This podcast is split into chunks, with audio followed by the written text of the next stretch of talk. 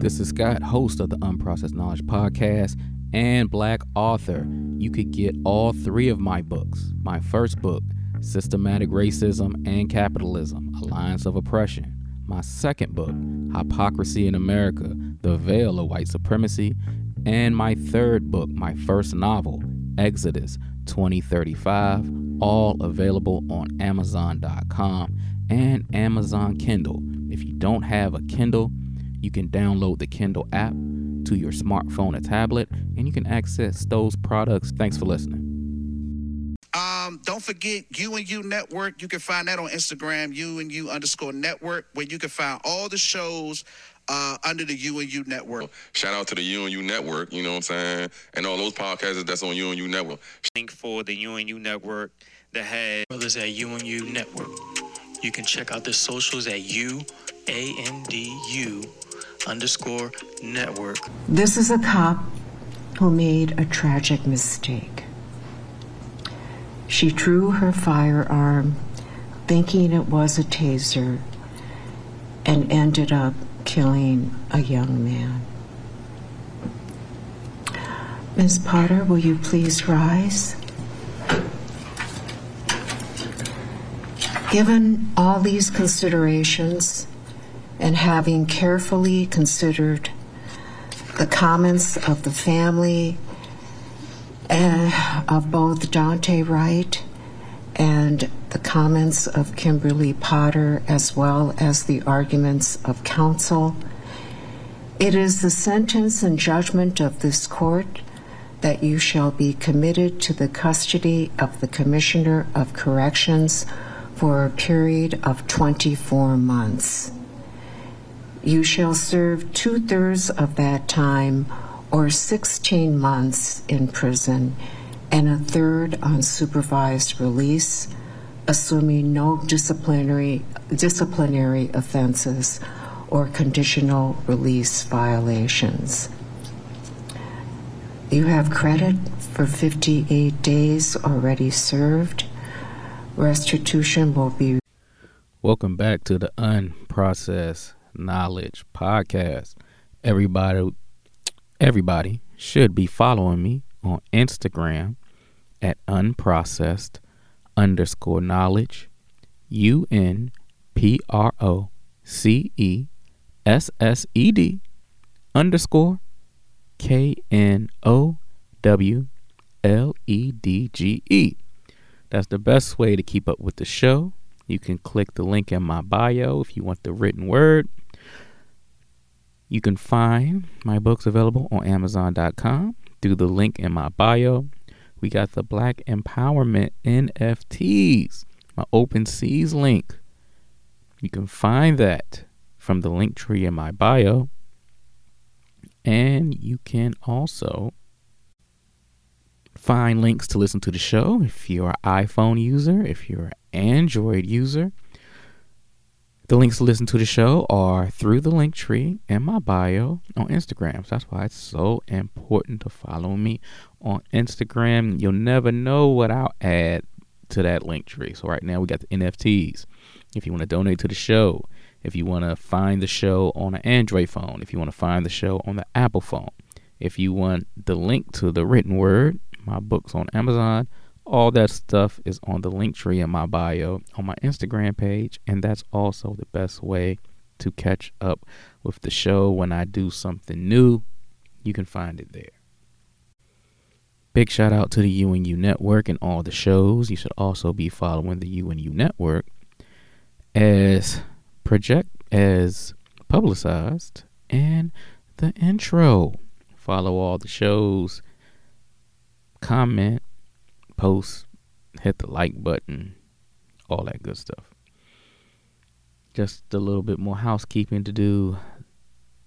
The thoughts and views that you hear on the Unprocessed Knowledge Podcast is not reflective of any of the thoughts or views of any of the other shows you may find associated with the U&U Network. I speak for myself and myself only. If you want to get upset with anybody, get mad at me. Not a problem. In the opening clip, you heard the judge reading the verdict for Kimberly Potter on the death of Daunte Wright. Just in case your memory is a little fuzzy, that's the police officer who thought she was reaching for her taser. She pulled her firearm. She shot and killed Daunte Wright on a routine traffic stop. The manslaughter charges she was facing had a maximum of 15 years. I believe the minimum was 5, between 5 to 15. She only got 2 years.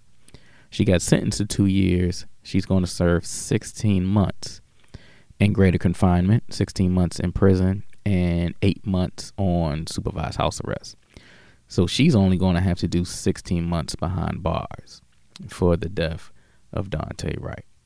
Now, here's the point. I think she was seriously undercharged, but whether you think the verdict was justified, wasn't justified, she should have got more time, she should have got less time, she should have got no time, however you feel about it, here's the point that I don't want to be missed. If you know anyone who's ever been sentenced to prison, a family member, a friend, someone you went to school with, someone you grew up with, I can guarantee you that the judge didn't say, hey, especially for a nonviolent drug offense. Right? I think that's something that a lot of people can probably relate to.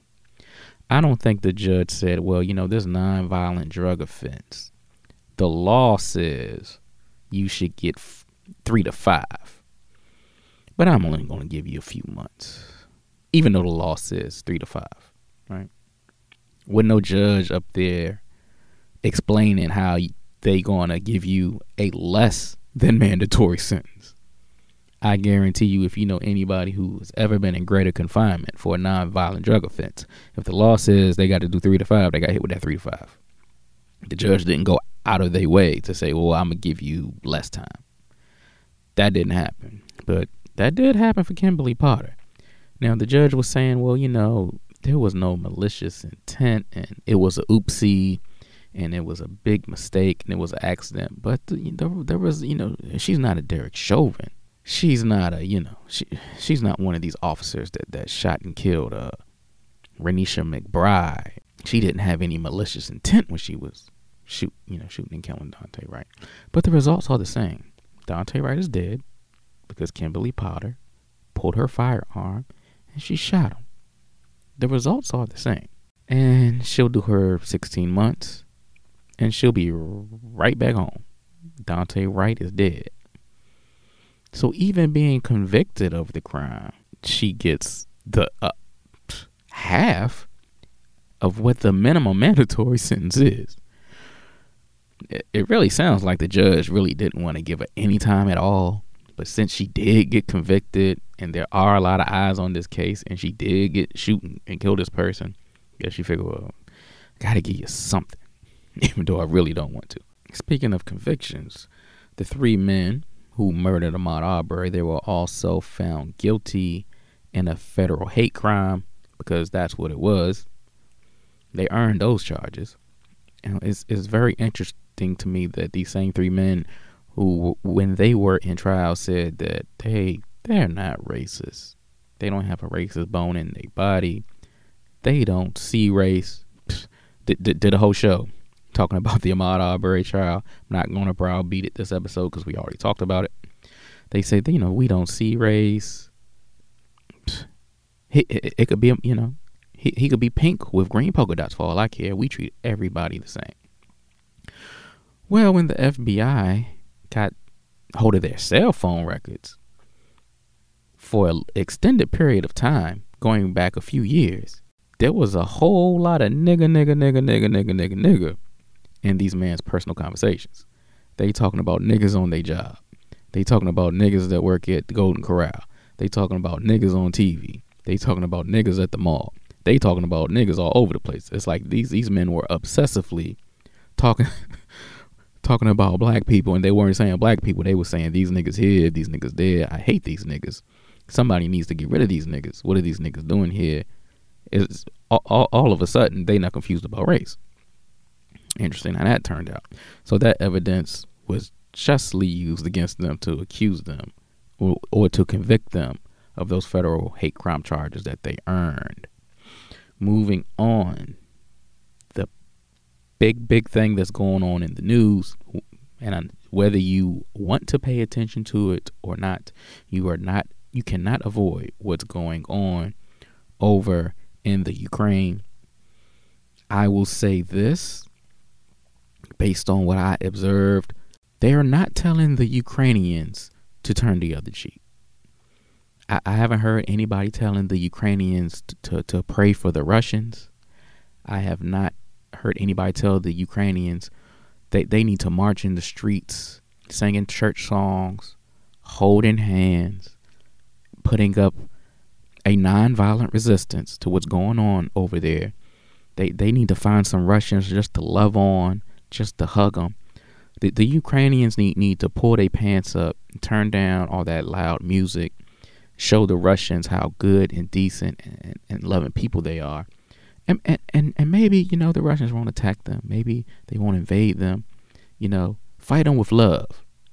Nobody's telling the Ukrainians to do that. How about they put out a PSA on Ukrainian television teaching the Ukrainians how to make Molotov cocktails and instructing them, if you see a Russian soldier on the street, you set his ass on fire. How about they saying that?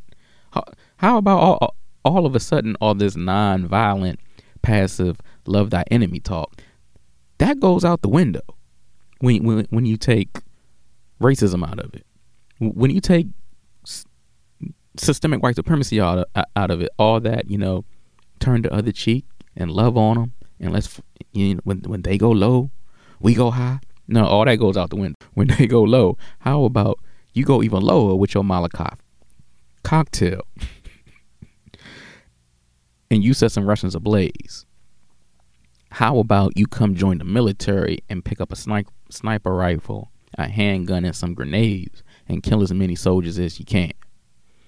How about you come fight to the death if you have to? Because we're not going to let nobody come in here and overrun our country and oppress us and treat us like second-class citizens and deny us of our rights. How about kill as many as you can, and the world will be better for it? That's what they telling them. That's just something I observe that's going on over there in the Ukraine. If you've got different information, if you've got a broadcast with somebody saying, well, look, all we need is love. Come on. Let's pray for Vladimir Putin. Let's hug him. Let's give him a kiss, and let's see if we can end all this mess. If you got different information, please let me know. Another thing that has been hitting the news waves lately. African students who have been studying over in the Ukraine are finding it difficult to leave. They are not being allowed to board the trains. They're leaving into Poland. They are being told that these trains are for Ukrainian citizens only. They are being told that you guys can't board this train. You got to stay back. So even during a war where all hell is breaking loose and people are trying to flee the country, they still got time over there to say, sorry, white only. That's the point. Sorry, African fella. Let me see your paperwork. Let me see your visa. Let me see your passport. Oh, you're not a Ukrainian citizen? You're from where? Africa. Oh. Well, these trains that are leaving this war zone, these trains are for Ukrainian citizens only. You're not a Ukrainian citizen, so I'm afraid you're just going to have to, sorry, maybe you can start walking. I think Africa's that away. Maybe if you start now, maybe by the summertime you get there. That's the treatment that they getting over there. Not, well, you know, it's women and children only. Not, this train is specifically for the Ukrainian citizens, but that train over there is for everyone else. You have to go board that train. It's like, no, you can't board any of these trains. You can't. Your black African body cannot take up any space that a white Ukrainian person should be filling. So you must stay here, and hopefully you don't die. That's the type of treatment that they're getting over there, that the African brothers and sisters who are trying to leave Ukraine, that's the type of treatment that they're getting over there. And just to follow up on that, the embassy in Romania have made arrangements to receive Africans stuck in the Ukraine through the Romanian border. If anybody in the Ukraine, any Africans in the Ukraine just happen to be listening to this show, you can call this number, 407-473-09147. Call that number. That should get you to the Romanian embassy, explain your situation, and they will give you further instruction. One thing I wanted to touch on, to another observation that I've made. This is the last day of Black History Month. I'm recording this and hopefully should post this today, the February 28th, the very last day of Black History Month. One observation that I've made, and look, how you feel about Black History Month, that's your prerogative. You can feel about it however you want to feel about it. I don't know how you feel. I've noticed quite a few Black people with notoriety, quite a few Black celebrities, have gone on various media publications talking about how they feel about it. You know, Morgan Freeman said he hates it. Kanye West, he can't stand it. Should be called Black Future Month. I have also heard various Black people give their thoughts and opinions of it, Black people specifically. And like I said, how you feel about it's the way you feel about it. But I have heard various Black people talking about how they think February is a waste of time, should be canceled, shouldn't have a Black History Month, should get rid of it, don't need it, it ain't necessary.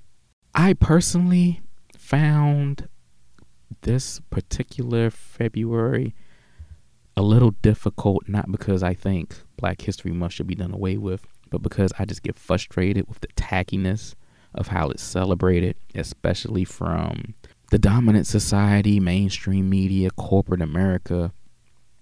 I just think it's tacky at best how they say, okay, we're going to celebrate Black History Month on this Zoom call. Everybody call in, and we spend our time discussing random facts, right? Who was the first Black woman nominated to the U.S. Senate? What was the first owned and operated Black school? Who was the first Black person to join the Marines?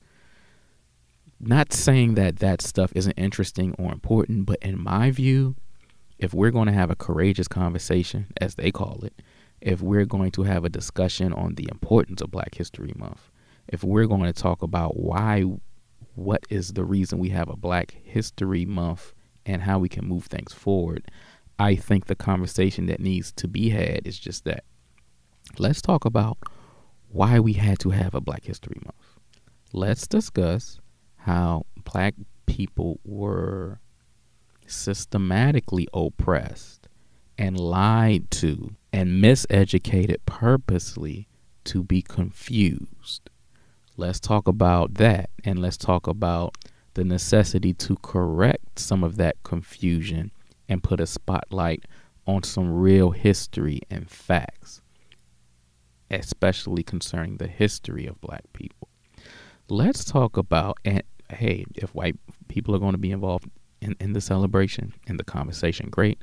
Let's talk about how today white people are benefiting from systematic racism, white supremacy.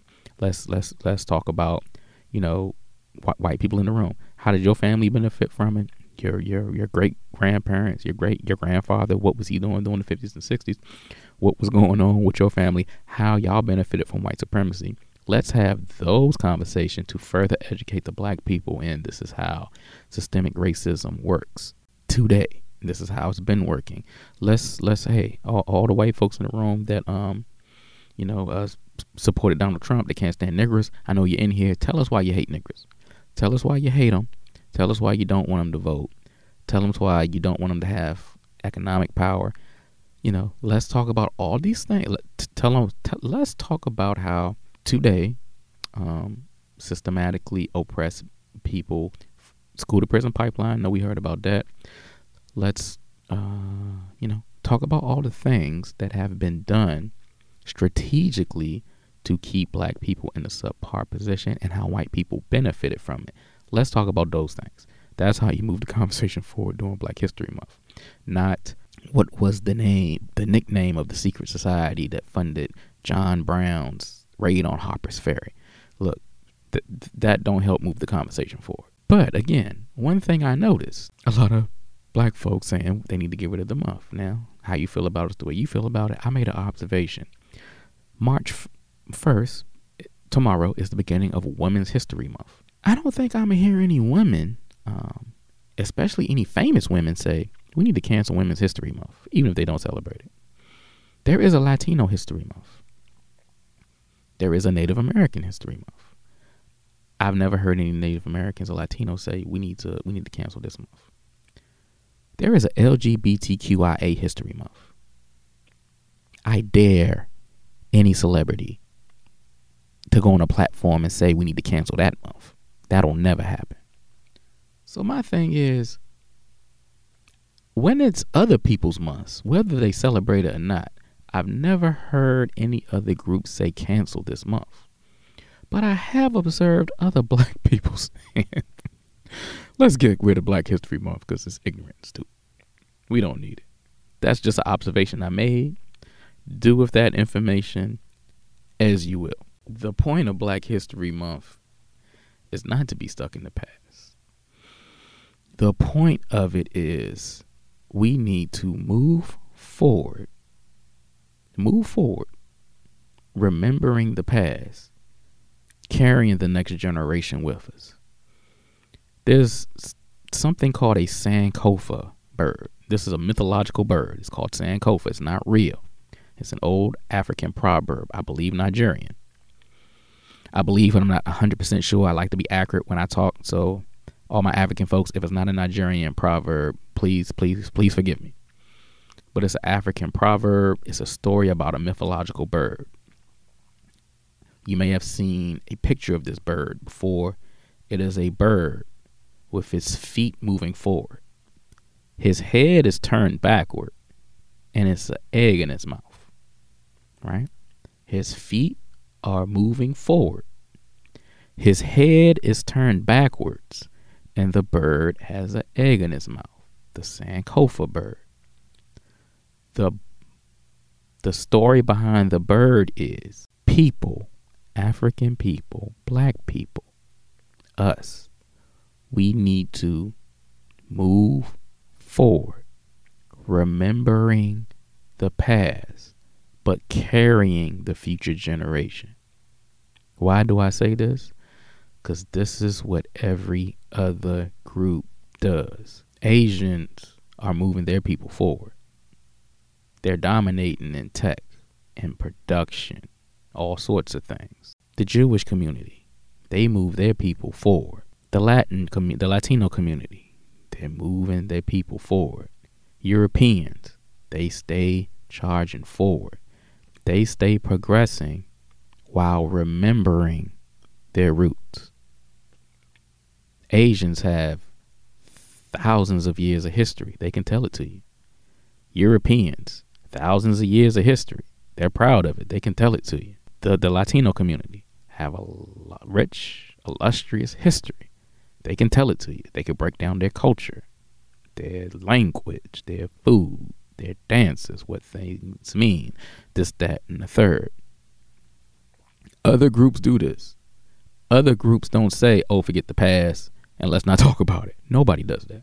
The Jewish community, they have private Jewish schools where they send their children to learn all about them. And what they teach is their history and their culture. And they have a motto that says never forget, because they have vowed to never forget the things that have happened to them.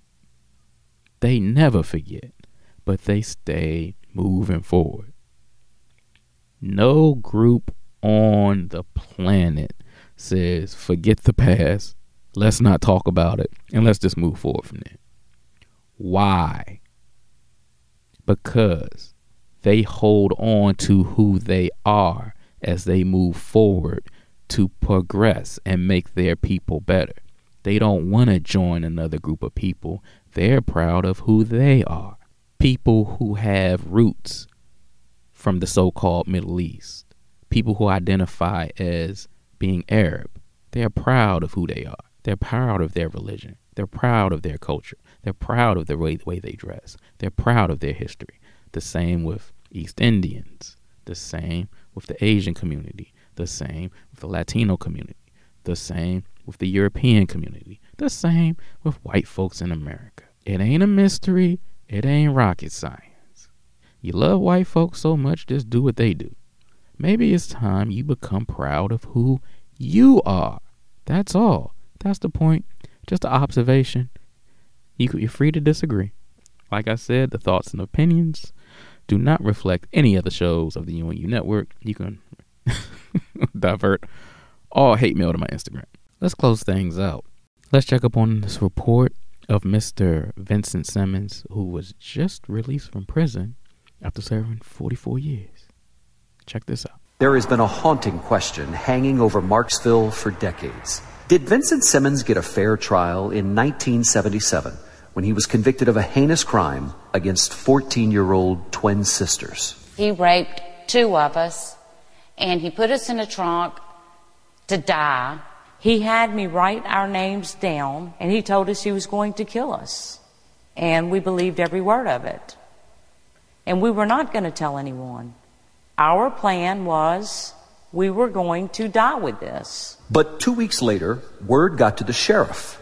And that is when Karen and Sharon Sanders reluctantly reported some details, claiming they were forcibly taken by a black man to a country road and sexually assaulted for 3 hours in a car that belonged to their 18-year-old cousin, Keith Laborde, while he was locked in the trunk. We called him Simmons all night. There's so many things about that night. He gave us his name. When you were questioned by the sheriff, yes, you never gave the name Simmons. No, we did not. You never described what he looked like. No, we did not. You said all blacks look alike. And you said all N-words. That's right. Sure did. Welcome back to CBS Mornings. We have a big update today in the case of a man who has spent decades arguing he's been wrongly imprisoned.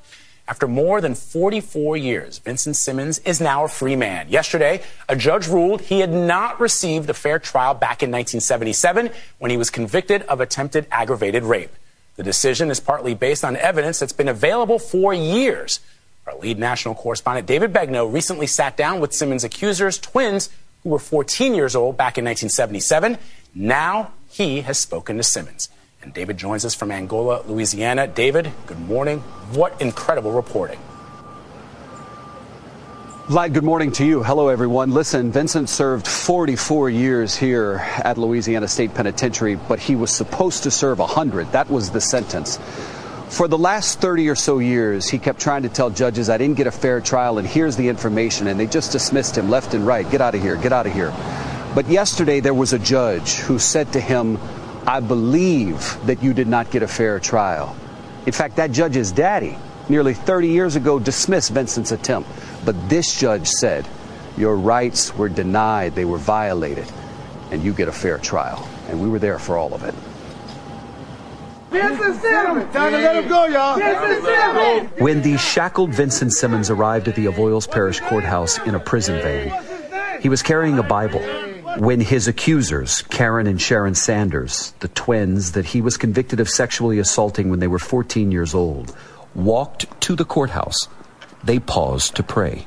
Simmons had been in prison for 44 years and tried for most of that time to get his conviction overturned. You've done this 16 times, at least. Yes. So this would be 17. Yes. You think this will be the time? Yes, sir. We walked alongside Simmons as he was about to face a judge who had recently examined information that was available in 1977, but it was not presented at his trial. That was information that he and his attorneys believed may have changed his conviction for attempted aggravated rape. It took less than an hour for Judge Billy Bennett to say that there had been a lapse in Louisiana justice in 1977. Okay, so two things I want to point out. Well, multiple things I want to point out from that report. So, two twin girls were 14 years old in 1977. Word got out that they were sexually assaulted. They say they were in their cousin's car. A black man approached the car, grabbed their male cousin, threw him in the trunk, and sexually assaulted both of them in the back of this car and wrote their names down and said, if you tell anybody, I'm going to kill you. And my name is Vincent Simmons. That's what they said. They didn't report it initially. Word got out. The sheriff scooped these girls up to find out what happened here. They told the sheriff that they were sexually assaulted by a black man. They never said his name was Simmons. And they said they didn't give a description because they didn't even know what he looked like. They said all niggas look the same to us. That's what they said. They said all niggas look alike. We just know he was a nigga. Don't know his name. Now, when the reporter brought this up, I thought, now, this being, way after the fact, this is 2022. They made this testimony in 1977.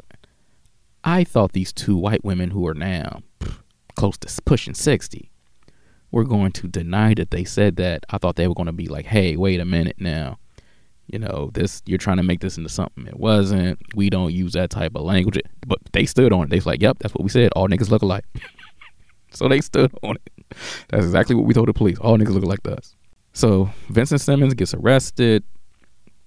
He gets convicted of 100 years. And he has always claimed his innocence. And he said he never got a fair trial. Recently, within the last month, I believe, a Louisiana judge agreed with him and said, he didn't say, I'm not saying you didn't do it. What I'm saying is, you did not get a fair trial. So I'm going to let you out. And the state prosecution declined retrying him. So they're not going to try him again. So he's out. He served 44 years. He always claimed his innocence. He's out.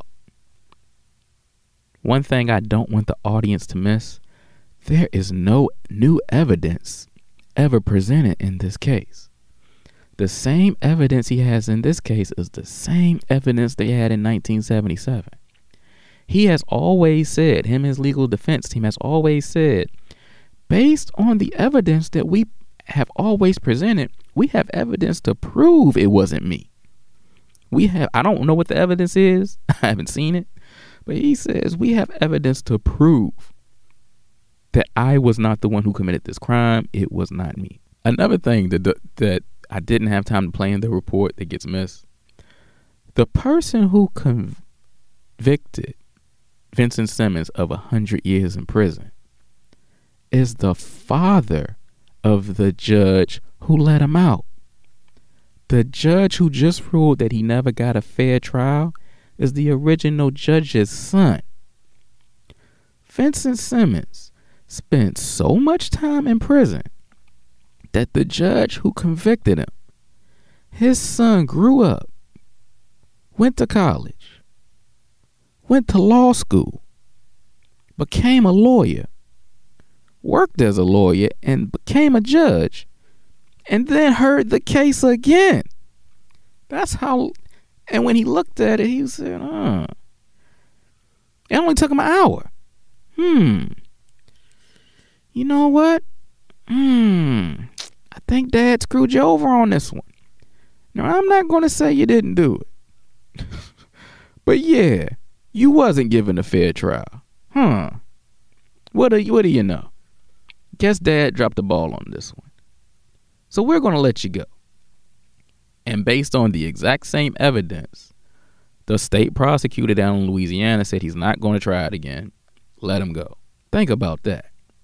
Now let's take this entire episode full circle.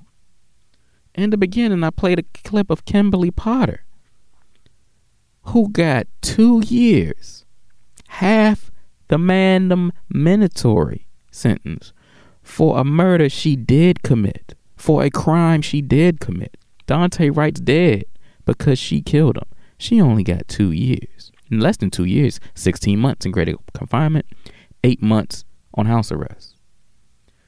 Vincent Simmons served 44 years for a crime that he didn't even get a fair trial for. He served 44 years for a crime that the legal system is telling you, well, we don't even know if he did it or not. They know Kimberly Potter did it. She's going to serve 16 months. Vincent Simmons served 44 years. And the victims themselves said the person that assaulted him, we don't even know what he looked like. He was just a nigga. This has been another episode of the Unprocessed Knowledge Podcast. Once again, you can access this show on iTunes, Spotify, Google Play. Everybody should be following me on Instagram at unprocessed_knowledge. You can find links to the shows. You can find links to my books on Amazon. You can also donate to the show.